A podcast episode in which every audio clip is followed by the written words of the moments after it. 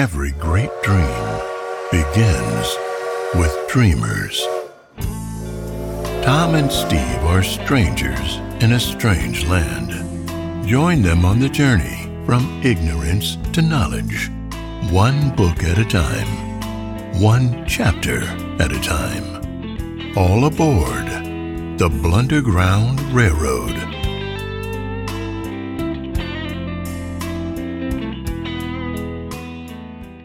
Ladies and gentlemen, welcome back to the Blunderground Railroad. My name is Tom Smith, and my partner in crime, Stephen Hunt. How you doing? We are back. Notes from Underground. This is part 2, chapter number 4. You know, this is such a great chapter because this is the first time that we get to see the Underground Man as an actual person. Yeah, there's a narrative. Finally. I know, right? Like a narrative, right? I mean, chapter 4, it doesn't start a long time ago in a galaxy far, far away. Yeah. So, right. Something like that. It was a dark and stormy night. That was a lot of thoughts to get where we're at. It was a lot. And so we've gotten to see the avalanche from one particular point of view. And that might be from the top of the mountain going down. Now we get to see it from the opposite end. We get to see it from the bottom to the top. You know, we get to see the Underground Man with his friends doing real things and having a real situation. Yeah, almost. As real as it gets for him. Boy, I guess so here. So what would be, I guess to start us off here, so rather than just to recap all of the parts, which I think you could say are rather cringy, which part for you would you consider it to be the most cringy? What's the most cringy part of the entire chapter? Well, this is fun. There was a lot to choose from. Quite a few. Quite a bit. I'm going to go with the very last sentence in the entire chapter. The last one, the very last sentence. Yeah, because he goes through all this humiliation, ridiculousness, all this I should have left by now. Yeah. To any reasonable person, and he still says, "I'm going there!" ! Right. Either they shall all go down on their knees to beg for my friendship, or I will give Zverkov a slap in the face. So, like, you almost made it to manhood in that statement, and you're still being pathetic, but then you're gonna slap him? Like, you haven't finally just totally snapped, or you're gonna punch him. You're gonna Will Smith the dude. I was like, so what? Is after the slap versus a punch? Okay, that just, I don't know. That was like the exclamation point on the cringe, because you still want to go with them, and then we know how he got there to be able to go with them. Sure, yeah, you know, right? Like, you go to this fancy place, broke as a joke. All these people who you're trying to impress, right? You wind up talking about your salary. You think like. You've been humiliated throughout the entire night. Right, pretty much, yeah. Many chances to leave where you've been totally ignored. Mm-hmm. You could have just slipped away. Not even the waiter who you were, like, worried about looking at you sideways, like, what is this guy standing out, you know, like a sore thumb? You could have slipped away into anonymity, and instead you chose to further your own pain. This guy can't get enough. Right, you know, there is like this... I would say underground. I say underneath. There's like this current of masochism, right? Like wounding himself and kind of getting pleasure from these. It's I don't want to say pleasure as much as it's comfort. You know, like there's this area of his existence where he feels simultaneously tortured, but yet at the same time comfortable. You think he's comfortable? Well, I don't think he's comfortable in the sense as you and I might define comfort, like soft pillows and you know, good food. I think a lot of, in this chapter we see a lot of it's really going back to in the first part, right? They talked about the man of action and then the man of consciousness. Uh-huh. Like if you go back into there, it's very academic and it's very enlightening, right? We can be in the Underground Man's mind and we can see his thinking clearly in his own mind. And so he's talking about these concepts like taking action and having first causes and second causes. And it all sounds so amazing, right? I mean, it all sounds so uppity and academic, right? Well, it's like you get into now here, it doesn't look as pretty when it's in real life. Yeah, when it's acted out. When all of his thoughts come to fruition.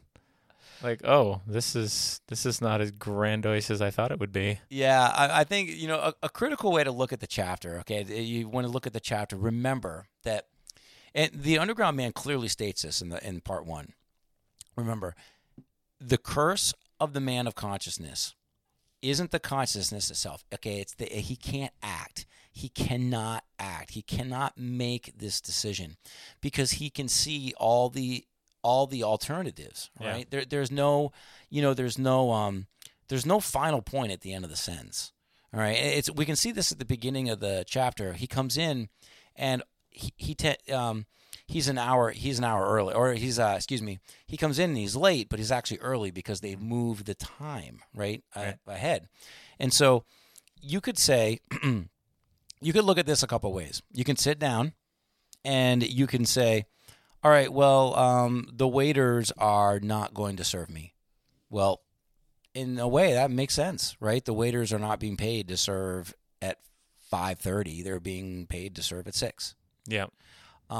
And he also he sits down and he hears the shouts from beside the room beside. Yeah. And he gets very annoyed at it all, and he starts to make all these assumptions, right? It's probably uncomfortable for him because he's used to being alone in a very quiet, calm environment. And now he's out where his thoughts always outpace his actions anyway. Yeah, that's right. He's constantly evaluating everything around. That's the key. I can imagine it. That's the key. He's constantly evaluating things. So you can easily say that the waiters are just doing their job and they're not concerned about who's at the table or who's not. All they're doing is what they're getting paid for. Right. You can also say, you don't have to go to Harvard Business School to figure out, okay, I don't recall the Underground Man leaving his address for people, saying, hey, if things change, can you reach out to me at this address and let me know so I don't make a fool of myself, Right. So you can easily say, hey, maybe something happened. Maybe, that's something that my wife always says to me. And if I tend to overthink, I'll say, well, hey, how about this or how about that? And she'll say, calm down, Tom. It could be a simple thing. You? Same thing here. No. Yeah. No. As hard as that might be to believe. No. As hard as it might be to believe. I know. That's right. As hard as that is, as hard as it is to admit, it does happen. So you don't have to overthink it, but he does, right? And so he sits down, and there's this one part where he talks about the candle. He says, towards 6 o'clock, they brought in candles, though there were lamps burning in the room. It had not occurred to the waiter, however, to bring them in at once when I arrived. Yeah, right. Minute detail. Who cares? Yeah, that's exactly it. And this chapter shows that the Underground Man, when he leaves the underground and he engages real life, right? Like everything is broken apart and shattered into 1,000 different possibilities, right? So he comes in, and at first he comes in and he says, I want to be the first one there. And he's upset that he's not. But then he is the first one there. And then he becomes upset that he is the first one there. And he sits down and he decides that, the waiter, he's upset because the waiters aren't acting the way that he expects them to, or that with these candles, right? He says, well, I'm a guest. So they're lighting the candles for the guest. So since I'm a guest and you light candles for the guest, then they should light it for me, correct? He's looking at the possibilities. He's not looking at what would be an obvious statement. You can say, because you can say the waiters are being paid for a job and they're just doing their job. And that would be the most likely scenario. And it's one that you can base other actions upon. Yeah. But the truth is there's no certainty in it. Unless there's no certainty in it. And so the man of action, right? The man of action isn't going to overthink it. He's going to act based on what he sees, based on what his senses tell him. And the man of consciousness is not going to do this. He's not going to act on his senses. He's going to act upon the infinite possibility of every action. That pretty much freezes you. It what? Doesn't that just freeze you? Does it freeze me? Yeah, you know, like when you click too many. No, I'm talking about not freeze you, but like if somebody actually did this, like the Underground Man, right? He's doing this. Sure. So you know, like when you click too many times on something on the computer, and it like you get the spinning wheel of death. Man, it's almost like this dude has spinning wheel of death. You really do not want me to sleep tonight, do you? Oh boy, man, this is gonna be the spinning wheel of death. Yeah. Yeah. Okay, so Sleep your experience with the spinning wheel of death. Man, the spinning wheel of death. There it goes. So, yeah, I feel like that's this dude's constant state is spinning wheel of death, and it just, I think when he gets out into society, you could let it sit there all day, and it never does anything. It doesn't even go to another screen. It tells you there's an error. Right. You know. Right. Because there's so much going on, he just never stops evaluating every little thing. Like a candle, who cares? Did the term fashionably late, did that like pop into your head at all when you started reading like what time he showed up as opposed to like what time he wanted to show up? And right. I don't know if it popped into your head, but I was like fashionably late. Well, I was like, why would you want to show up why would you want to be the first person there? You know how desperate you make yourself look? Right. You know what I'm saying? So if your aim is to, you know, you're trying to like go for some cool look, you would think like, I don't know, like he would act like he doesn't really need him, so he shows up like 5 minutes late, you know? Yeah, right. When here's the truth of it, all right? I'm gonna give everybody a secret. You wanna know how to be cool? Sit down, everyone. Be yourself. All right? If you normally show up 30 minutes early, show up 30 minutes early. Right. If you're usually late to everything, right, be late. But don't do this on purpose. Right. What if you text right before you're supposed to come and then ask somebody to pick you up an hour later? You're weird. Your name is Tom. We'll leave that one up to the editors. See, but that's you being you. You've done this so many times. I'm like, all right. Sure. Yeah, I'm going to go be Tom's taxi. So I'm going to start metering that thing, man. Right. There you go. Gas prices. I can't be doing this. That's right, man. Hot taxi service. So call we all. Yeah. Hey, keep the name down on the down low. I'm not trying to file taxes on this. So, just be yourself. Seriously. Yeah. Don't put too much thought into this. Seriously. Yeah. If you got a photo you're gonna put on Facebook, like you're like, I kind of look fat. Let me retake it. Why? You think someone's not gonna see you at some point? And I give the same relationship advice. I think this is one of the biggest problems with relationships today. Sure. Is when you first meet somebody. The honeymoon phase. Oh, the honeymoon phase. Stop hiding everything. Think about it. If you're going to spend the rest of your life with this person, they are going to know everything about you. Oh, I know. You may as well just lay it on the table day one. You know, we, my wife and I have been married 25 years, and it's funny because we were talking about this or something similar a couple of days ago. And we were just like, we were mocking it. My wife, God bless her, she goes, it's like I don't even know him anymore, you know. Right? Well, didn't you say we change every 7 years? We're like taste buds or something. Well, yeah, no, the 7 year itch is real, man. I listen. I can only speak from my own experiences, but I will tell you, I really believe it. The 7 year itch is a real thing because you can't stay the same person. You're not going to have the same opinions. You're going to have new experiences, and you're going to formulate different ways of engagement. Okay, over a course of time. So you get to a point where you're like 7 years, you look back.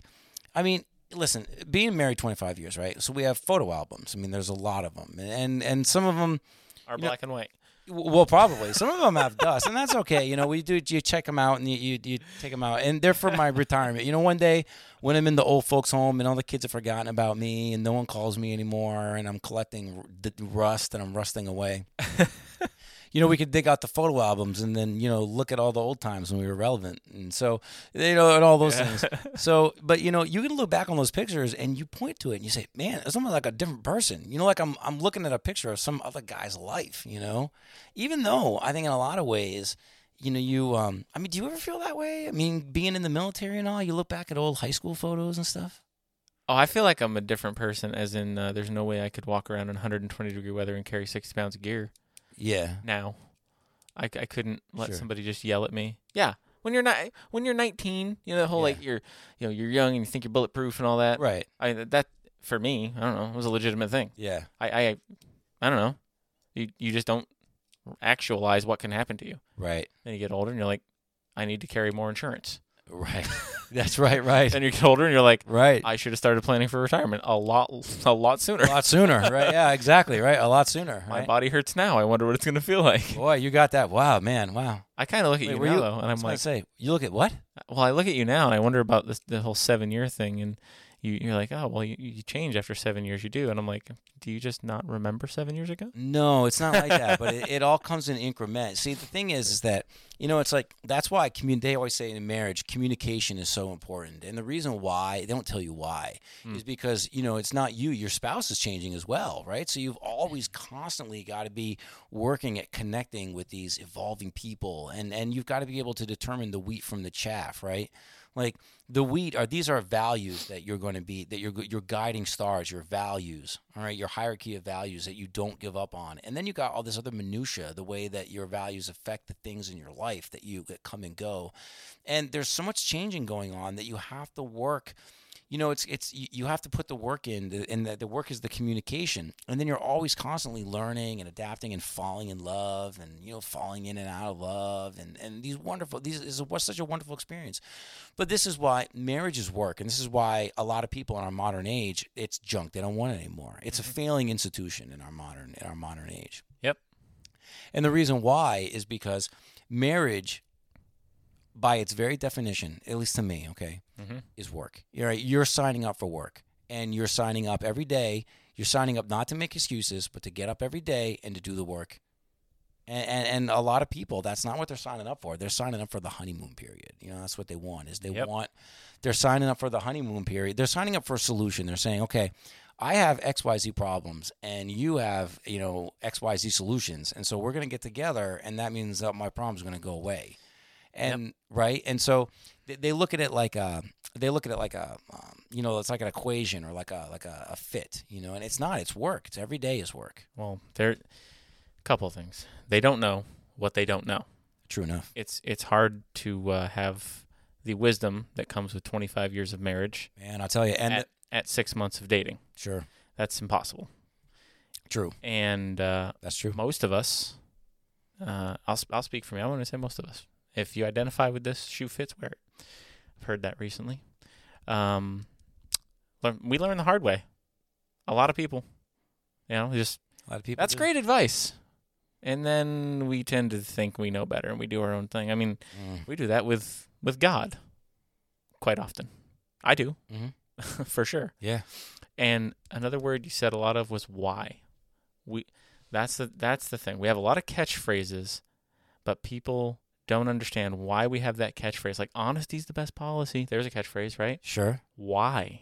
Why is it a best policy? Right, yeah. Why? Right. There's reasons behind that. Mm-hmm. And if people know the reasons, a lot of times they don't need to learn the hard way, and they won't learn the hard way because the reasons of why you're doing something kind of, they give you an insight as to the bad things that could happen, and then you're naturally going to want to avoid them.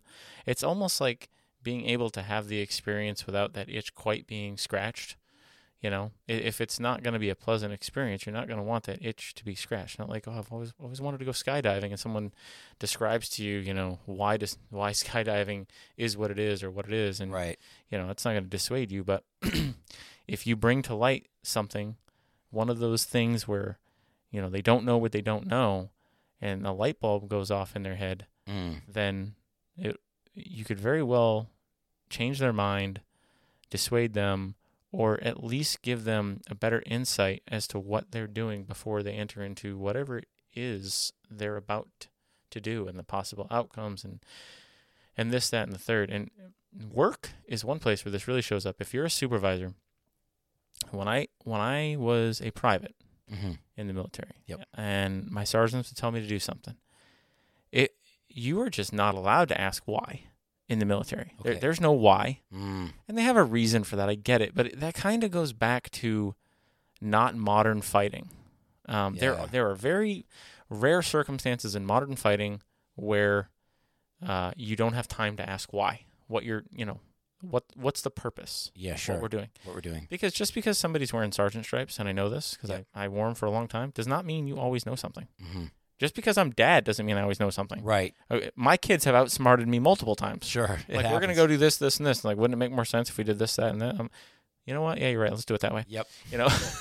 That's right. Right? Right. So that's right. You got to have a little bit of humility. Right. But I always felt better when my sergeants told me to do something if I was to able to glean some sort of explanation as to why. Like, what's the purpose behind what we're doing? Right.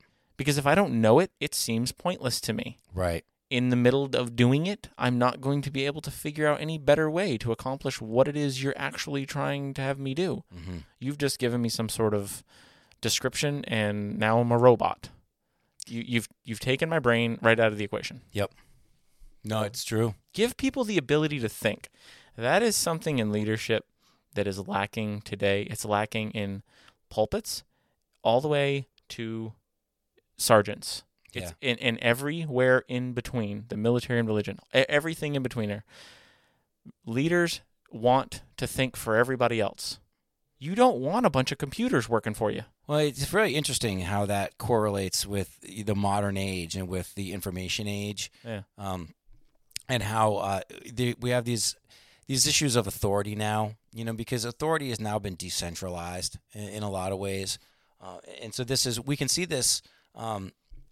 So, for example, you mentioned religion in the military. Mm-hmm. In religion, they say that the most important invention in the history of the world probably, but in religion, would be the printing press, mm-hmm. And that would be when the Word of God was able to be printed, and then people could read it for themselves. Yeah. Because previous to that, people could not read, and so they would go and then they would listen to it being read, right? And that was something they couldn't do for themselves. Yeah. In terms of the military, we can also see, for example, we have like the lowering rates of enlistment. I mean, you must be familiar with this. I mean, we have all-time lows all across every branch of the military. Oh yeah, yeah. I mean, part of that's by design, but yeah, part of it is who really wants to go do that right now. Well, and then that's true. That also too. I mean, there's a lot of information and shared experiences. You know, people don't.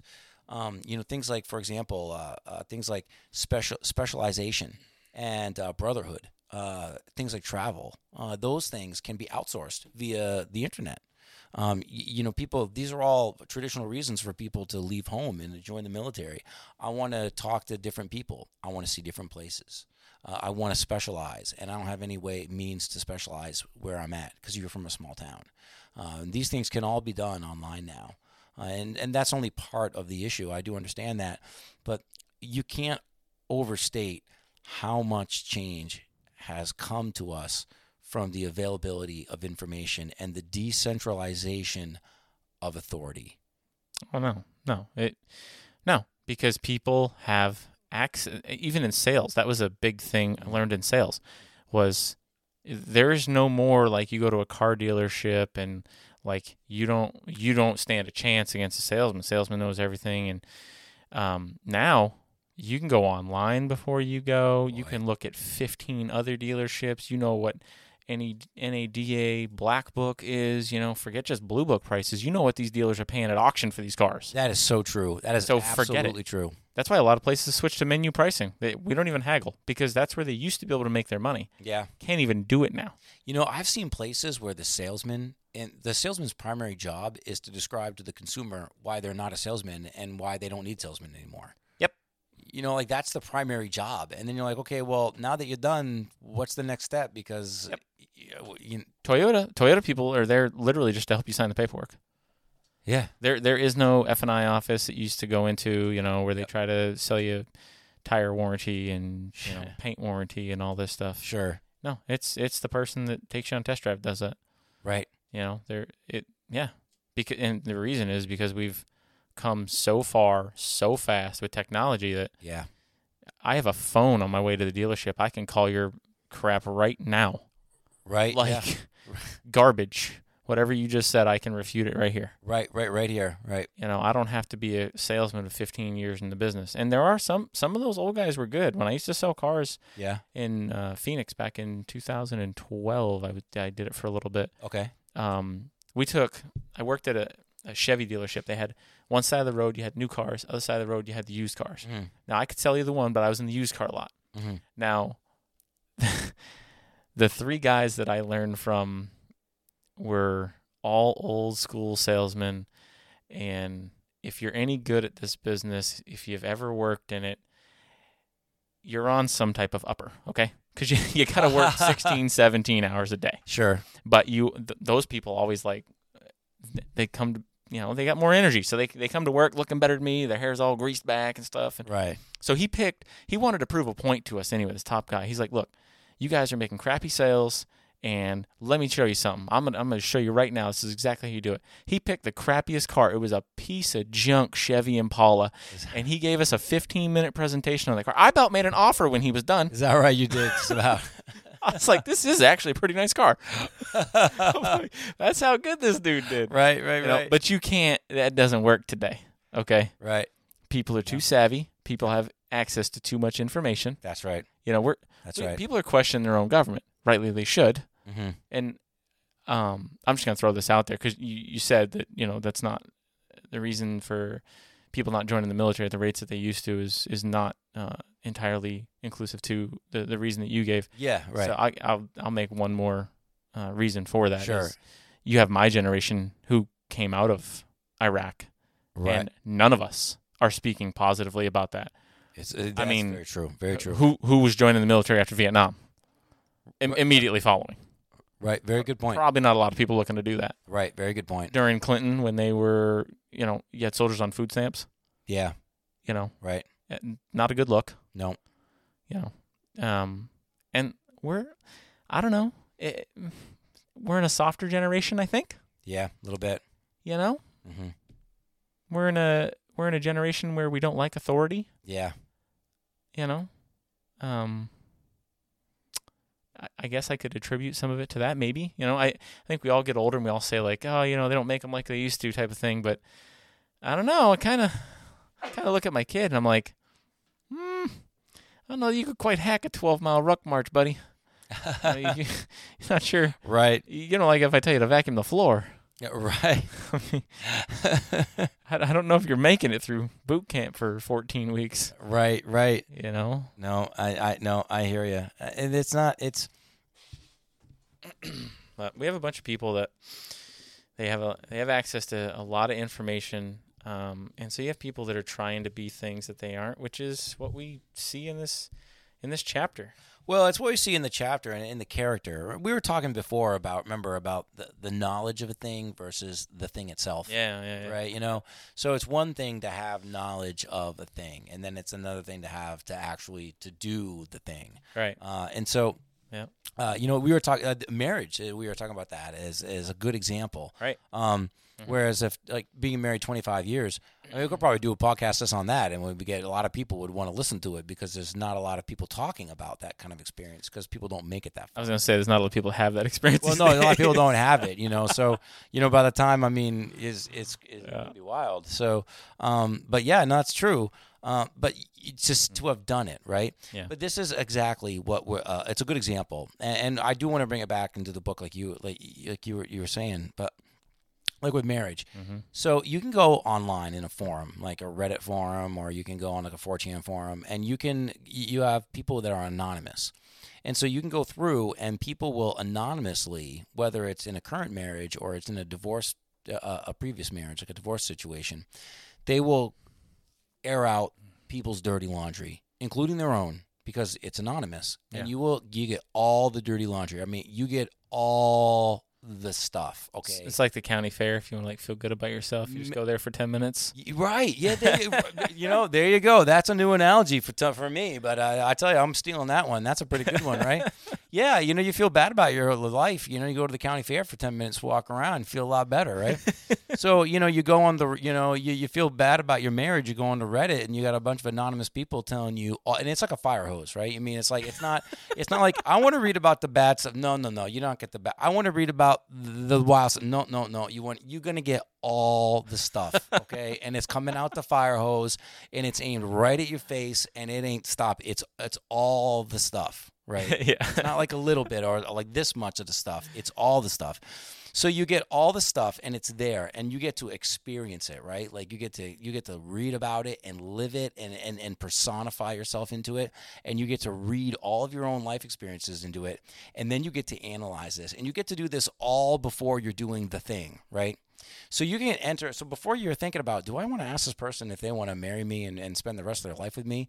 You're processing all these things before you're popping the question. So you have all this knowledge of a thing without actually having ever done the thing. And so this is where marriage, this is where it falls apart for marriage. Because part of the beauty of marriage is experiencing the thing, right? Like the ring is, like the honeymoon's great. Like the ring is a great thing, right?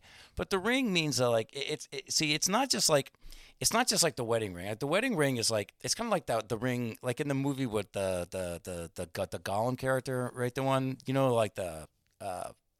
if you're on sci-fi, you're going to miss me with this, I promise. No, that's right. Oh, that's right. No, it's like the Tolkien in the Lord of the Rings, right? Okay. With the Gollum and the little people running around and okay. that whole sort of thing. Okay, so anyways, so it gives you permission, right, to experience all the good and all the bad. And when you experience the bad, you have to fight. You have to fight through it. You have to learn. You have to become smarter, more empathetic. You have to live in other people's shoes. You have to be able to quell the worst of yourself. You have to be able to find things that are part of yourself that you didn't know existed, and you have to do all the work. And when you do all the work, right, then you have to go and you have to fight it out, and then you have to get that victory. And once you've gotten that victory and you've built up your spouse and you guys, and then you're able to move on, that goes in the family trophy case, you know, because all that wisdom that you gained through that process goes to your children, goes to your grandchildren, goes to your community, it goes to everywhere, you know, and it doesn't stay in the house. It permeates through. So all these experiences that you yourself subject yourself to, right? Oh yeah. They build something that is so these bad experiences are easy to explain. They're easy to explain, easy to quantify, and they're easily experienced, right? And personified into. Mm-hmm. But what you gain from doing them, what you gain from the thing, not the knowledge of the thing, but the thing itself, that stuff is difficult to quantify. It's difficult to personify yourself into. It's difficult to explain. But yet those are the things that permeate through culture, that permeate through the years. They give you a sense of permanency beyond yourself, beyond your children, and beyond your community, which is what everybody seeks. And so those are the things that you experience. But people don't want that. People go to 4chan, they go to Reddit, they read all the stuff, they process it all, and they go, you know what? I just read about all these things that you and I could go through in the next 20 years, and honestly, I'm exhausted, and I can't stand this idea, so get out, right? And there's no more relationship. There's just an endless battle of the sexes, and marriage is going right into the tubes. Or it could never happen to me. Well, yeah, I guess, and you could say that. You could say, but then, you know, you do get a lot of disappointment, though, I think, that when people do kind of experience that, you need a little bit of pressure, I think, to get people to fight through some of that stuff. Well, what I'm saying is you have one of the two extremes. You either have somebody who tries to research what marriage could be. Right. And still, neither one of these groups have the experience. That's true. Or you have the people like me who were just, I'm just too lazy to do it. I'm just like, yeah, this seems like it'll work. Perfect. Good. And I found a solution to my problem. You know, and then, you know, you enjoy the honeymoon phase, and then, you make it through after that. Well, then you make it through. I mean, I think. I don't know. How does anybody know? Okay, like, so somebody does the research, right? Whatever the research is. Okay. I don't think Reddit and 4chan is like. God was like, you need to go to Reddit and then check on... No, and I'm not making... Scroll down to this user's name. No. And then make a covenant with that person. And then you shall not put it asunder. No, I don't think... I don't believe that's the way it works. But So I don't, it's like, I don't know. It's like a Reese's, man. I don't think there's any wrong way to eat a Reese's. You know, you see some people that they met and they were dating for a month and now they've been married 50 years. You know, I know a couple. High school sweethearts, yeah. I know a couple like that. Yeah. I mean, I made it 13 years with my high school sweetheart. Sure. So I can't say that I know anything beyond what that is, but that's quite the long time for somebody who's 15 years old when they meet this person to actually stay with them for 13 more years. Yeah. You know, I mean, I still don't know anything, you know? You never stop learning. You're not going to tell me somebody when they're 65 and they've been married for 40 years, they just don't argue anymore because they have all this wisdom. No, because you change. Lying. No, because you change, and you're always going to have to. You always have to grow with people. Yeah, yeah. So I don't think anybody has all the everything figured out when it comes to marriage. You are a. So many people say you're a product of your environment. I think you're a product of your environment to what extent you allow your environment to affect you and in what way you allow that environment to affect you. Yeah, yeah. You can either reject knowledge or you can accept knowledge. It does, I think, a lot of times go back if you go back into the book and our character here, you know, is that to your environment, right? Like to the underground man, everything in life is kind of like it always comes back down to that consciousness versus the man of action. All right, like the man of so you know it's interesting that you talk about marriage and you say you get married, you go through the honeymoon phase, and then even after so many experiences, so many years, you're still kind of like, what happens now, right? You're only thinking about that one thing. You're thinking about that action. Yep. You know, it's very interesting. When I spent many years, I had a 15-year career in convenience retail and convenience stores. And during that time, I'd have some dark times. I mean, some real dark times. And, long commutes home and after long days. And I'd get pretty dark. Just driving home and ruminating over things. Mm-hmm. And there were so many times that I could have just made a decision. I mean, really, I could have quit, and I could have left. And ultimately, that's what I did. And so to make a long story short, ultimately, after 15 years, I transitioned out of the industry, and it was scary. And I lived, and I survived long enough to actually, talk in front of a microphone and have a podcast, which is pretty great. Now, I'm not going to say that this was some sort of measured decision where I could have, measure 5 times and cut once and get that perfect decision and make it all work out. Yeah. There was any number of points, all right, dozens of points where I could have been driving. And at any point in time, I could have said, you know what, enough is enough. I certainly had the experiences to come to that point. Yeah. Right? And I could have just said, you know what, I don't need to take this anymore. And I'm not going to. Yeah. And I could have done that. Now, looking back over it, I know that ultimately I was able to transition out and survive. So I can look back on it now and say, all right, I could have done that after a year, after 2 years, 3 years, 4 years, 5, 10, 11, 12, whenever. Any of those dark nights, driving home, I could have made that decision right then and there. Mm-hmm. I never did. Why? And it's looking through this chapter, in chapter number 4, it's easy... looking at the awkwardness and the cringiness of the underground man in this chapter, it's easy to see why. You look back at your own life, at least I do. I look back on my life, and you can see that. And, when you're reading the chapter, I saw myself in the car. You see that, and you see yourself in the car, and it's dark. And you got this, and those dark thoughts and those thoughts that you want to leave. You want to make that decision. And then, you say, man, why could I have not made that decision then?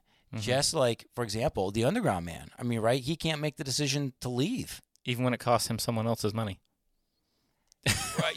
Even then, right? That's pretty extreme. Yeah, pretty extreme. When he's made the absolute worst show of himself. Oh, yeah. Just bad. Bad stuff. And even at that point, he is at that point where he is ruminating decisions. All right, and it's pretty clear, not in this chapter, but in part one, the curse of the man of consciousness is the inability to stop seeing the possibilities, right? The underground man's sitting there, and he's, you know, and he, everything is a possibility to him. He's got a sherry, and he's there, and he's drinking, he's getting drunk there, mm-hmm. and he makes this. Remember that part? There's that part where he makes the toast to Zverkov. Yeah, on his own. He's not going to join the others. He wants to make his own. That's right. That's right. And so that they all, you know, and it's a simple thing, right? I mean, you got the one guy. He says, "Hey, let's get a toast," and they give a toast. You know, hey, for he's a jolly good fellow. You know, we're going to toast to you. Good, right. You know, good for you. This is the man of action, right? I mean, it's let's have a toast. Grab your drink. Toast. Done. Yeah.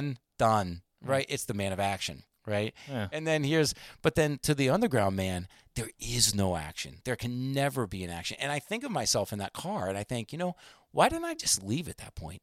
You know, I actually had to mature. I had to mature as a person. And I had to accumulate 10 years of experiences that taught me to be able to move on, because I wasn't ready to move on. I was ready to see, I could see the possibilities, but I could not reconcile myself to them in the sense that I could move on. Can you look back and see God's hand in any of that? Or do you really think it was you? Just making the right decisions to get where you are today? That is a very good question. Because I don't believe it in the Holy Spirit just led me like, oh, you know, I've been praying about it and this is just what God's leading me to do. You can look back and you can see where God has held you up. We're not prophets. We don't get dreams. That stuff doesn't happen anymore. I would say, to answer your question, it's a good question. I would say that, you know, I'm not sure, because I don't feel like it's like, I think like you've said, you look back on it and then you think, okay, where was God in these decisions? Where was God in this? And really, I don't, God's perspective is different than mine. I don't have that kind of perspective. I mean, at least to look back and to say, you know, because I can't. So, I mean, really, I'm not sure, you know, and I don't necessarily think so. I think to look back one day, maybe at the end of my life, to look back and to see things play out. But I'm not really... You know, I'm not fully beyond that now. I've yet to see that play out. You know, I've made decisions. I mean, I've made decisions in my life. Even to, you know, doing the podcast right now has been a decision-making progress. So I think maybe later you look back and then see what God used it for, you know, that's what I'm saying. Yeah. And I look at Romans 8:28, right? Yeah, sure. We know that all things work to the good, mm-hmm. right? Okay, right. So I look at that and I look back and was I ready to be saved back then? Probably not. I probably wouldn't have the capacity to have the faith that I have now. Sure. Was I ready to meet my current wife back then at 15 years old? Right. No. Right. No. No. There's no way you survive the things I survive without God's hand. Yeah. None. Zero. And we're chosen from the foundations of the earth. I mean, since before anything ever, he knew who the elect were going to be. And I firmly believe that since we know that all things work to the good, right? Because we're called according to his purpose. I think he saves us for whatever he's going to use us for. And it may be a very, very small role, maybe a very big role. Who knows? Yeah. You know, you may just be a blessing to somebody at one point in time That's it. Your death may bring somebody to Christ. Right. That may be what he uses you for. Well, you know, it's always the, it's funny, from time to time I'll say it, I'll mention, I'll say, well, who was the guy that saved Billy Graham? God saved Billy Graham, obviously. That's right. But, that's right. You know, you always say, who's the guy that introduced, that gave the gospel to Billy Graham, right? Yeah. And no one knows, and I don't know, and I don't even want to know. But I do know one thing, which is if that guy or if that person felt like they left the world as a lonely, insignificant person, that's obviously not true. You know, and I think that that's true of all of us. I mean, I think the ultimate answer to the question that you asked me really is, it's not up to me, it's up to God. You know, like if I went through those experiences so that I could realize something about myself and then say it into a microphone, and it may bless one person or it may bless 1 million people.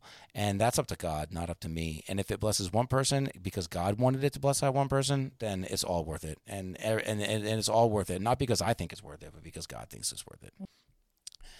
So I think that one of the reasons why the Underground Man acts the way that he does is he has this kind of weird desire from reaching rock bottom. Yeah. You know, it's... And I guess just from my own experiences of wanting to do something and then not doing it, there's a bit of a perverse pleasure for a man of consciousness in reaching bottom, and a bit of a masochism. And the reason that I say this. It doesn't have to do with the unpleasantness or the pain, but I say this because there's a sense of a forced decision, right? And it kind of brings me back. Remember when the Underground Man was walking along with the whole incident with the police officer? Yeah. And how that started with the guy that got thrown out the window. Right. Right. Yeah. The original fascination for the Underground Man is this guy who gets thrown out the window. And the fascination there is that this guy who gets thrown out the window, he has no choice, right? He's done something. He's reached a point in a series of confrontations where he can no longer act. He has now been, someone's grabbed him. He's powerless, and he is now, the only action that will occur is he's going to get thrown out the window. And he needs to prepare for that because there is no other possibility. It's head meets window, and that is it. Yeah. Right? And so I think for the man of consciousness, there's this pleasure in this certainty that I've brought down this interaction, this relationship has been brought to a point where there are no more possibilities. Yep. Right? Yeah, I see what you're saying, yeah. Yeah, you see. So for the Underground Man, this is life. Right? Yeah. Like, for the Underground Man to ruminate, to have multiple possibilities to consider and play off each other, that's not life. That's underground. Right? Yeah. I mean, that's being underground and being in the apartment and not interacting with people and just having spite and hate. He can do that all by himself. He's just surrounded by infinite possibility. Yeah. So if that's what the underground is, then what can life possibly be? Life lived to the Underground Man is reaching a point where there are no more possibilities. Yeah, almost like where everything just has an objective truth. It's going to go one way, a utopia. Yeah, you know, the thing is, like in this chapter, right? Like every time someone tries to flip the script on him, he flips it back, right? He wants to be the first one there, and then he gets upset because, well, technically he's the first one there. Zverkov is a good example, right? When Zverkov comes into the room, and because he's ready. He's like, I remember he's so happy to see them because of the French people. Yeah. The French people are screaming and laughing, and he makes them so mad that when Zverkov walks in, he's like, "Oh, so glad to see Zverkov! Like I couldn't believe they were there, and I was just so overjoyed to see them." And what is the first thing that Zverkov does? He extends an olive branch. Yeah. Right? Zverkov's like, listen, man, you and I have nothing in common. I don't barely know you, and you invited yourself. But honestly, like, listen, at the end of the day, who cares? I'm cool. You're cool. Who cares? Let's just have a good time. And that's the other thing, right?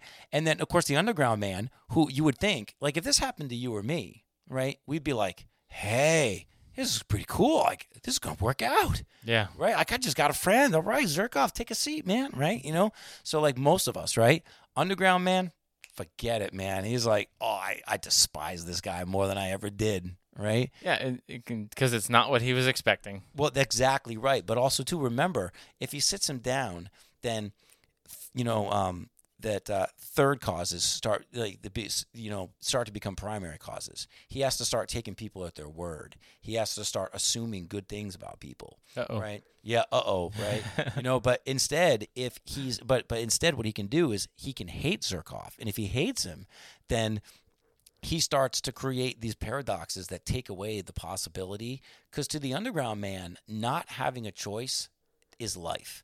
Because if it was about having choices, then – because he's got that mind, right? He can sit in the underground and he's got all this literature and he can go back and forth in his mind. He doesn't even need people to be friends to have possibilities, you know?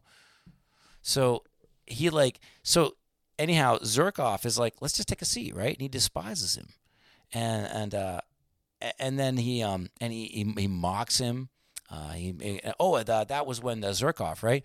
Zverkov actually extends an olive branch. He says to him, he says, well, if you were early, why didn't you just order yourself a drink? Right. Like, yeah. Why didn't you get a meal? You know, we could have come in and you could have been sitting on the sofa drinking and hey, why not, right?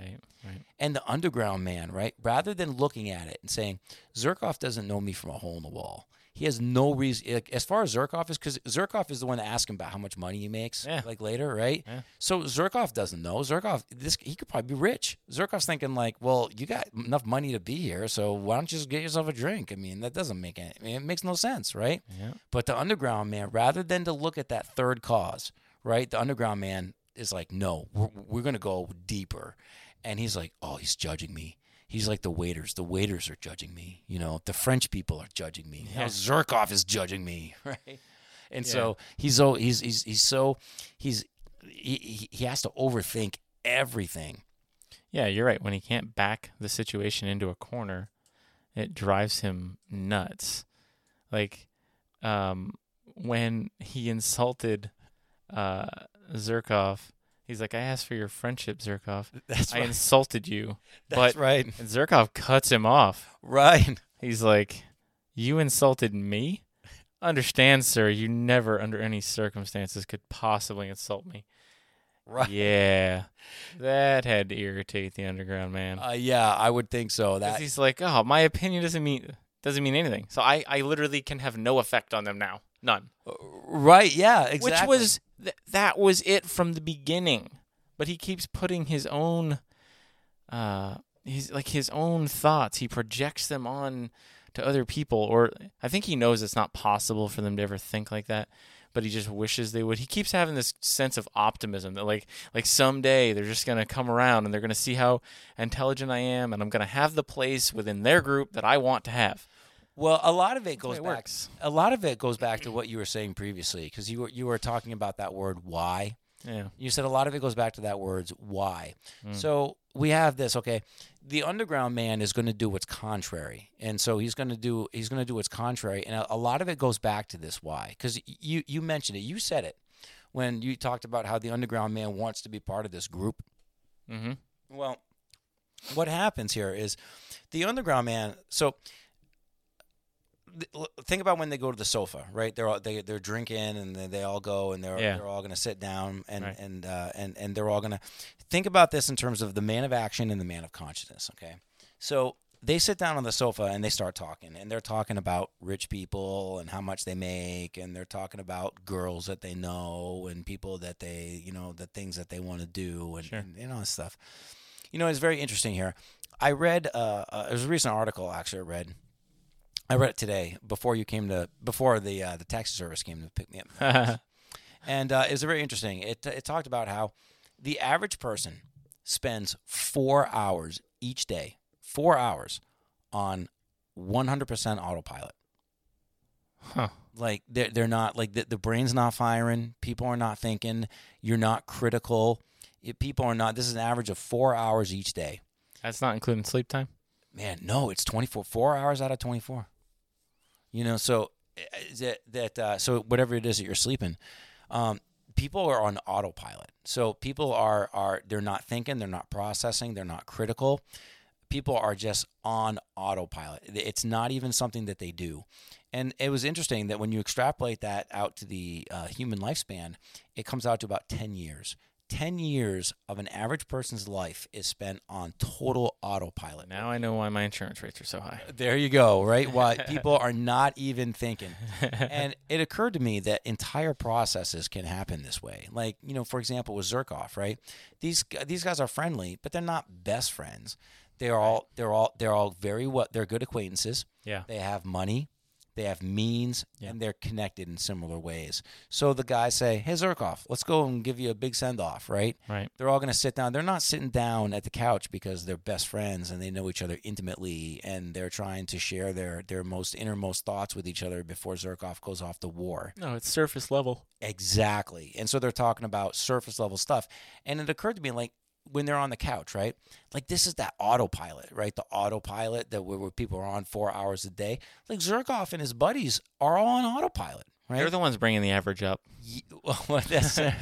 And so the underground man, right? The underground man could do this, right? He could sit down and you know, this is where it's the man of action. In part one, the underground man clearly states he's not the man of action. He can't be the man of action. He can never be the man of action. And he despises the man of action. Right?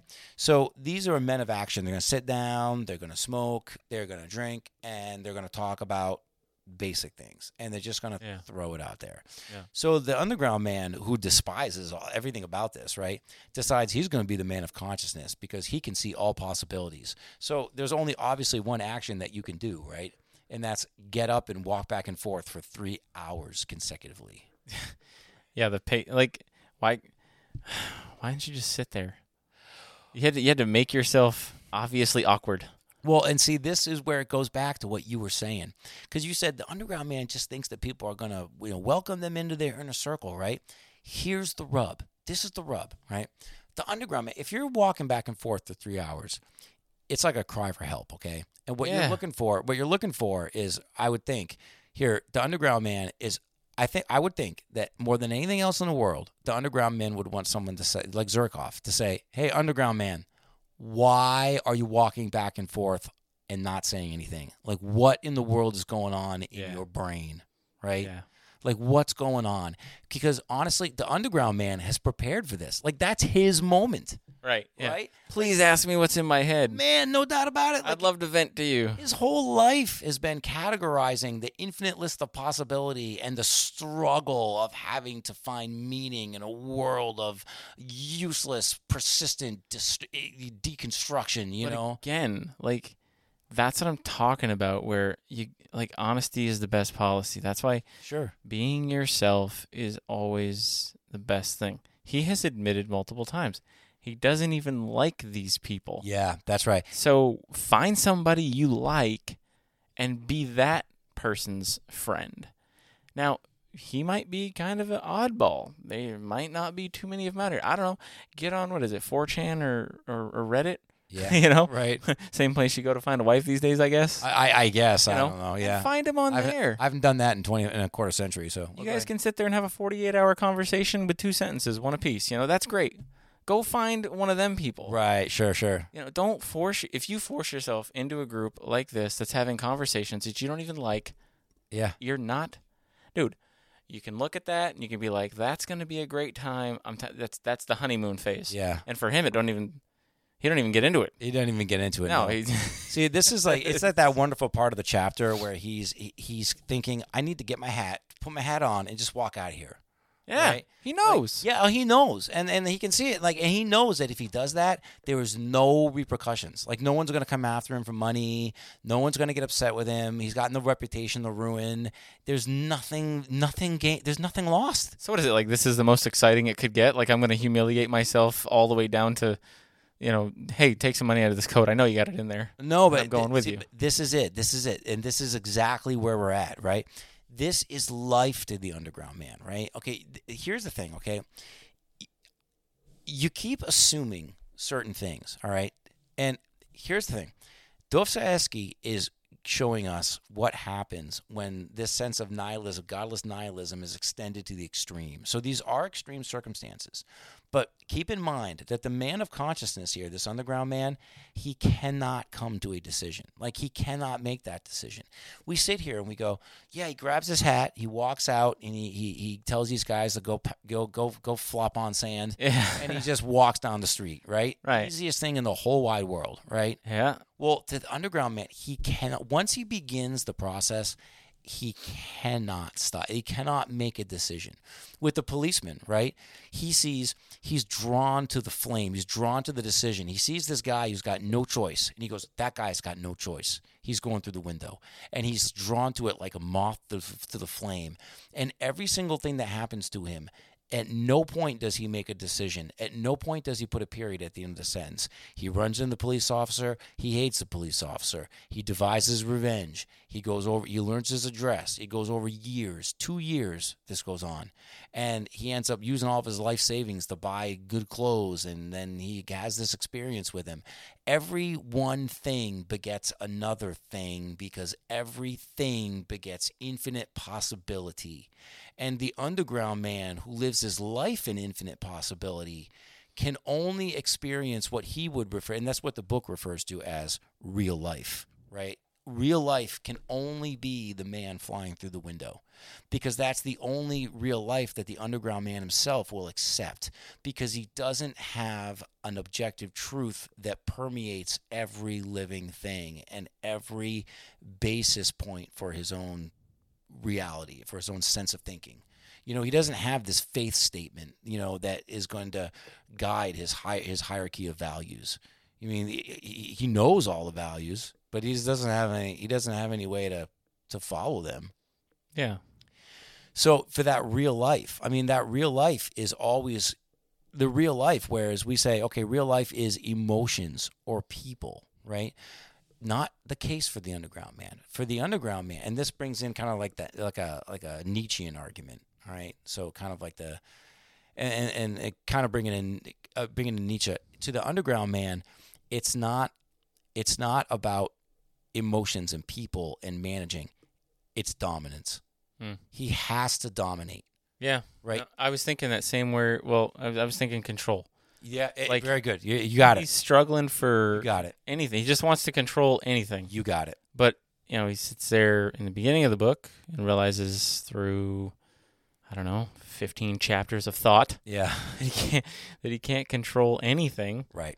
And then he gets out and tries to practice it. And like anything else, if you haven't practiced it, you haven't done it, right? The knowledge of the object or the thing and the knowledge of the doing hasn't done it.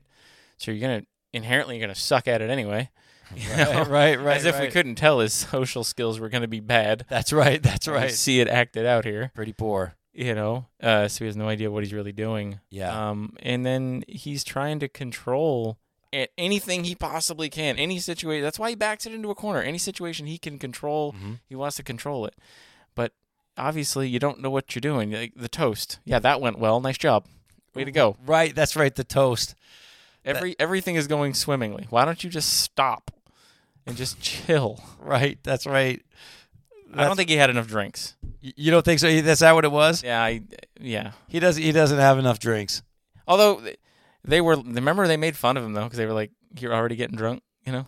Like, oh no, they did. Yeah, and they did kind of see that he was already that he was already getting drunk. You know, there's like a cycle, right?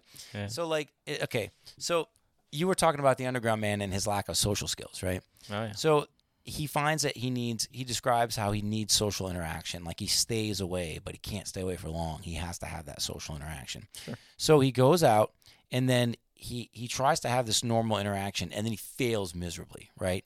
He just completely fails, right? Yeah. And what this leads to him, the next step to this is after he fails, it's always a very predictable pattern. Okay. So he fails and then he's ignored.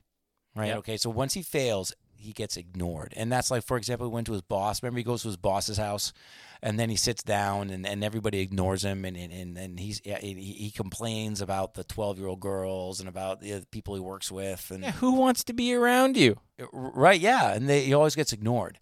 And then he gets ignored when he goes to visit the school friends, and then he ends up in Zverkov now. These guys ignore him. Yeah, that's another catchphrase, setting yourself up for failure. There you go. Think about that just a little deeper. and you'll stop doing it, mm-hmm. right? Realistic expectations. You'll stop letting yourself down. Just think about it. Be like, oh, well, I'm going to go out with these people that I don't like. Okay, that sounds like a bad idea. I mean, you don't even really have to think too deep about that. No, no, you don't have to. Just say it out loud to yourself. You don't have to go to Harvard Business School to figure that out. No. Right, no. This guy's pretty intelligent, I think. Right. You know, he wrote it down. Right, there you go, right? That's right. So when he gets ignored, right, he, mm-hmm. his response to being ignored is to dominate. He wants to control, yeah. or he wants to dominate. Yeah. Okay? Yeah. And the reason why is because for the underground man, it always comes down to acceptance or rejection, mm-hmm. all right? Because those are the absolutes, right? Like the guy going through the window, you know? So, like, for example, if the underground man had looked at the guy through the window, he might say, well, this guy is a worm. You know, this guy obviously looks like he can't, you know, this guy looks like he's an idiot brute, you know, and he could not respect him. Or he could be like, that guy looked a lot better before he got thrown through the window. Right. Well, true. He's having a way better time. Right. Well, better time. But then when he sees him through the window, you see, he sees this as, oh, he's been rejected in some way. He's reached the ultimate. He's experiencing life. Yeah. Right? So to the underground man, those who truly experience life are those that go through the window and those that throw through the window. Yep. Not, you know, the man of action whom he secretly admires but despises. Right? So what happens is he needs – there's this great part in the chapter here, and he talks about – he says, the brutes imagined – or excuse me, he says, the brutes imagine they are doing me an honor in letting me sit down with them. They don't understand that it's an honor for them and not to me. Right. Yeah, but the problem is, well, first I have a question. Yeah. The policeman and the guy gets thrown through the window. Yeah. Which one, do you think he cares which one he is, or he just wants to be one of them? I think that, yeah, I do. I think that he cares. Do I think that he cares, or he just wants to be one of them? You know, to the underground man. I think the underground man, for example, a great example is when he's walking back and forth, right? He's mm-hmm. walking back and forth, yeah. And so what he's looking for is some sort of dialogue, like, "Hey, underground man, why are you walking back and forth?" And he could say, you know, what are you thinking? And he would say something like, you know, and he does say some things for here. I have him. He says some things in the chapter, and he says... oh, yeah, one of those quotes. Oh, if you only knew... what. Well, this is actually in his head. He's thinking this, but, oh, if you only knew what thoughts and feelings I am capable of, how cultured I am. He wants them to know, mm-hmm. and he wants to know that they know, I should say, what he thinks are his best qualities. But the thing is... I don't know why he's not getting this. They're not going to care. Yeah, but see, the thing here, like, for example, he says, I longed all at once to insult them all in a most flagrant manner and then go away, to seize the moment and show what I could do so that they would say, he's clever, though he is absurd, and, in fact, damn them all, right? He's looking for this exasperation. He wants a finality. He wants to be declared to be more clever. See, he doesn't necessarily idolize action, okay? That's the key here, is the underground man doesn't idolize the man of action. He doesn't say, well, one day if I eat my vitamins and I eat my Wheaties and I pray real hard, I'm going to get to be like the man of action. You know, that's not the case. He disdains the man of action. What he wants is he wants people to say, hey, you may be absurd, but you're clever, all right? But so he wants to say, hey, underground man, what is going on in your mind? And he would say something like in the part one, right? He might say, well, you know, I can't accept your frivolous conversation because you're just going through the motions and talking about people you barely know. Mm-hmm. And then these people would look and say, you know, the underground man's got a point, you know? And then they would say, yeah. What else are you thinking, right? Yeah. And then the underground man would say something else. And then they would say, oh, yeah, you know what? That's also a good point, you know? And then the underground man might say, now that you've seen it, I'm out of here. And now he can make that decision because he's been, you know, he's kind of had that victory. So he doesn't want to be, it's not that he idolizes the man of action. To him is that it's through the exercise of power, you know, through the exercise of power. So you would say, you know, power dynamics, right? He just is going to say, if I can see all the possibilities and you can see none, right, then, you know, does it matter that you guys can, that you can get things done? You know, does it matter that I have a measly salary? You know, for example, he could say, I don't know who should feel sadder. Is it you who should feel sadder for going through the motions on something that is ultimately meaningless, or is it me that's worse? Because I've written a book that's going to be idolized as one of the great books in about 150 years. Yeah. Right.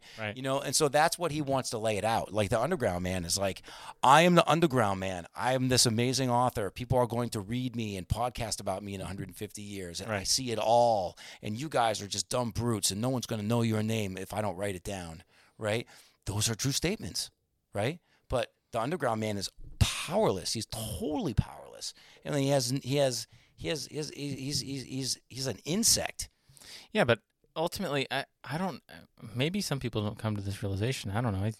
But I don't think I'm smarter than anybody else. So I'm pretty sure everybody does come to this realization. I don't care who you are eventually forgotten by someone, if not most people. Right. Like, and even if you are remembered, right, it's for people's own selfish reasons. Like Michael Jordan, someday when he's long gone, like he ain't played basketball in a long time. Cool. It's fun to watch some of his highlights. Does Michael Jordan affect my day-to-day life? Not really. Don't care. Right. You know who does? Those in my inner circle. I tell people all the time, like, I barely have time for the people I like. Like, I am not, you know. Yeah. Seriously, we're so busy today. I don't know why people want to impress other people. They want this, whatever floats their boat. You know, if you want to have 40 acquaintances, I'll see people with like 1,200 Facebook friends. I'm like, wow. Like, I got like 40. Well, really? I have like 12. I don't even know what they're all doing. Right. Like, you don't have a life. You work like 90 hours a week. Oh, I don't even know how you're here right now. Me neither, to be honest. But, yeah. You're cutting into sleep time or something. No, I got a lot of work time after work, so. It's sleep time. What's that? I mean, I'm retired and I can't find time. I don't know how people have a circle of acquaintances. I'd rather have like 2 or 1 really good friend than like 5 kind of friends. That's right. You're asking for trouble. Yeah. Oh yeah. Right. You're asking for drama. Yeah. You are. No thanks. Yeah, in a lot of ways. You know, so I think for the Underground Man here is that the rejection is the point, all right, for him, okay? And it's here, like, we know what the Underground Man is like when he's alone in the underground. Yeah. He's what? He's spiteful. He's spiteful, right? He's miserable. He's spiteful. He's miserable. He's angry. And he's resentful, right? Yeah. Now, this is where it's kind of like this cycle. Okay? He yearns for human contact. He doesn't have social skills. He fails. He gets ignored. He controls the situation until the point where he gets rejected, right? Until the point where he gets rejected. And then once he gets rejected, that rejection fills himself. It fills his life, all right? Not, remember, we talked about this real life, okay? Previously, this is all. It all comes together as you read the book. Previously, the Underground Man had talked about the thought world. Remember, he talked about the thought life. Yeah. And remember, in the thought life, he said there was such wonder, such love. Remember, he talked about, and then he talked about God, and he said I feel such love and such compassion for my fellow man, right? So when you know he's capable of it. But the Underground Man, in his consciousness, has separated out this real-life experience and this kind of underground experience. Whereas in the real-life experience, it fills his life, his real life, his real experience, right? Yeah. Is one of resentment, spite, anger. He's angry. He's very spiteful. Yeah. And so... when this real life experience kind of just fills it right in, because he is constantly in this presence of this man of action, and he keeps going. At the end of the chapter, when they go off to the brothel, right? Yep. And then he's trying. I mean, he's trying to ruin the whole situation. Doesn't he break down? He breaks down, and starts crying or something, or you know. Well, he has a plan. Remember? Oh, yeah, when yeah. He says, Simonov, I saw you had money. Why do you refuse me? Am I a scoundrel? And then he gives this, like, warning. Beware of refusing me if you knew. If you knew why I am asking. My whole future, my whole plans depend upon it. That's right. Exactly. That's right. That's exactly right. What plans are you talking about, you psycho? But he's talking about the thought world, see? He's drunk. I think he's been drinking, so it kind of comes out. But this is like in the thought world. Remember, in the thought world, it's Napoleon, right? It's the Pope leaving Rome, right? These are the things that he thinks about. These, like in literature, right? Like with Zverkov. Like his whole relationship with Zverkov. Okay, we see it in two ways. There's the literature view where he and Zverkov are long-lost enemies, and then there's going to be like this play for dominance. Yeah. All right, and then he's going to get to a climax where he's either going to dominate Zverkov or Zverkov is going to dominate him. That's the slap, right? So to the underground man, there is only one reality here. It's underground man and Zverkov, and they're going up to an apex. This is very literature based, right? The underground man has read this in literature. The modern man sees this on Netflix. Okay, they see this on TV. They see it. They see it over and over again in the same shows with different characters and the same lousy narrative. And they see it played over and over again. And then they go on social media and then they can cosplay it and play act it sometimes, you know. But yeah, that's a thing. Yeah, you know. So we'll see this, right? So they'll cosplay it and play act it. But to the underground man, everything with Zverkov is coming up to this climax, and it is a climax based on literature. In the book, we see reality, right? The reality is that Zverkov is actually a bit of a peacemaker, right? I mean, he doesn't want drama. Yeah. I mean, Zverkov is like, hey, man, like you and I don't really know each other, and we never really did, and I don't understand why you're here, but while you're here, I mean, hey, que sera, sera, right? And let's do our best, right? Right. I mean, he's actually kind of a peacemaker, and then how, you know, you go from that to the point at the end of the chapter, right, where now he's like, Zerk, it comes down to the slap. I'm going to slap. It's either going to be him or me. And here's the literature, right? The underground man cannot accept Zverkov unless he slaps Zverkov, and Zverkov is suddenly realizes the superiority of the underground man, and he bends the knee, right? Yeah. Or he ends up taking the underground man and throws him through a window. You know, he has no choice, right?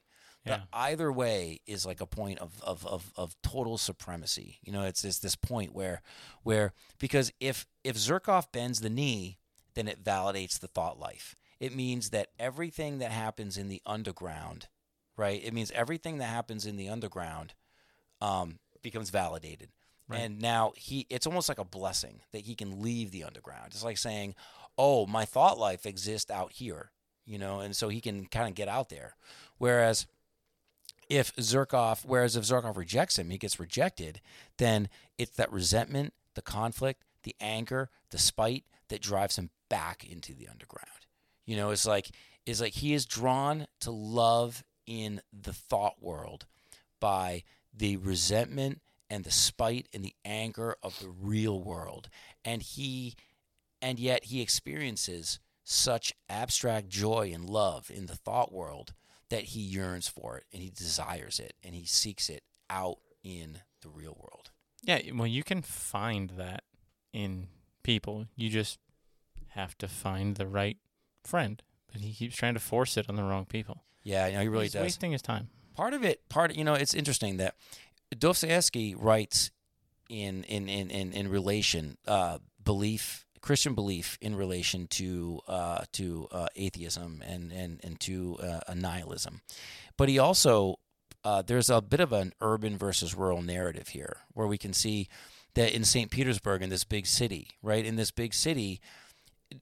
there's a bit of a point here where people who live in an industrialized, high technology, high urban environment, these people are existing, their ideals exist in the thought world, and their experiences are ugly experiences. Whereas in a smaller community, right, and you get in that small community that things do become more real. I mean, if you're in that small community where there are not as many people, or you are depending on other people to survive. Our conversation about marriage previously, we were talking about that in, go back a couple hundred years, rural environment, you should marry because of love, because of survival. Mm-hmm. Okay, you're gonna be there for your neighbors. Why? Because you love them. Because of survival. Yeah. Okay. You're gonna be contributing to the community because that's how everybody survives, right? And so, you have this sense of survival and of meaningful, knowable contribution. And in the city, if you're in a city of millions of people, of 15 million people, yep, right? How possible is it to have those kind of feelings and have them feel authentic, right? The authentic feelings are the road rage. The authentic feelings are the filth, the constant distraction, the entertainment, and the beautiful things exist in the thought world. Whereas when you're trying to survive, right, in say you're just trying to survive in a smaller environment, right, you have very quantifiable relationships, right? Those who have give to the have-nots. Those who are surviving help others who are surviving to use in their gifts and their skills. Many members, part of the same body. Well, that's, yeah, I think you hit the nail on the head. Yeah. In a big city, you're going to have a lot of people that have your skill set, and you're very likely not to be the best at it. And the best is really just subjective anyway. It's not objective. Sure. And great, if you're, point, an inward-looking person like the Underground Man is, yeah, you could be the best, I guess, and still be like, yeah, but there's a possibility somebody's better than me. Right. So you could still have that inward-looking view. Sure. But yeah, if you're in a rural community, you're likely to have a skill set that somebody needs. And all of us would like our natural talents to be used. Yeah. It feels good to have that happen, though I can tell you that, I don't know, unless I have zero skills whatsoever. No. It is all, it's, the grass isn't greener on the other side of the fence, a lot of the sound stuff that I know how to do is, I'm kind of like, Yeah, no, I find it amazing. I think you're like the magician over there. Oh no, you're like the magician over there, man. I'd be lost. I'd be lost, man. Way too much credit, I assure you. No, man. So, be a clown show. You keep me out of the clown show from there, man. I'll tell you. That. So, I think the grass is not greener on the other side of the fence. You can, like you were saying earlier, you can talk anything to death. Well, you can do anything to death. Yeah. Trust me. I don't care how fun you think it's going to be. I've mentioned it on other podcasts. It'll get boring. It'll get boring. Just like that hot girl. Somebody's sick of her. That's right, right? We've talked about that. That's right, yep. That's right. Somebody somewhere is sick of her. Yep, right? Trust me. Yep, that's it. Right. It's so true. But he has this optimism at the end of the chapter where he's, Oh, he's got it, because if he ain't going to be friends with him, he's going to slap him in the face. Well, there's just more possibilities now. And see, that's the thing is, like, because he wants to get rejected because of the money, Like, okay, he's going to reject me, and I'm going to go in the street, and I'm going to be. Yeah, no way this guy's going to pay for me. That's right. And then all of a sudden, he's got 7 rubles thrown at him, and he's like, oh, man, now we got all these possibilities, right? So now the whole concept of being able to push the envelope all the way until you've just gone too far, until you've broken and dominated everything, that all that's left is just anger and resentment and spite. It's like when you want a Monopoly game to end, but you just passed go and you got an extra $200. You're like, wow, man. Going on for 8 hours. That's right. There it is. You managed to land on Baltic. You're like, I got $10 left, but I can pay you. Right. This is stupid. There's 2. That is like 2 unbelievable analogies. You had the analogy about the county fair. Right, yeah, county fair and a Monopoly. That is pretty good, man. Got right, Mr. Stephen Hunt with the deuce today. Yeah. He's got 2 of the best analogies I've heard. All right, that's pretty good. Oh, from me.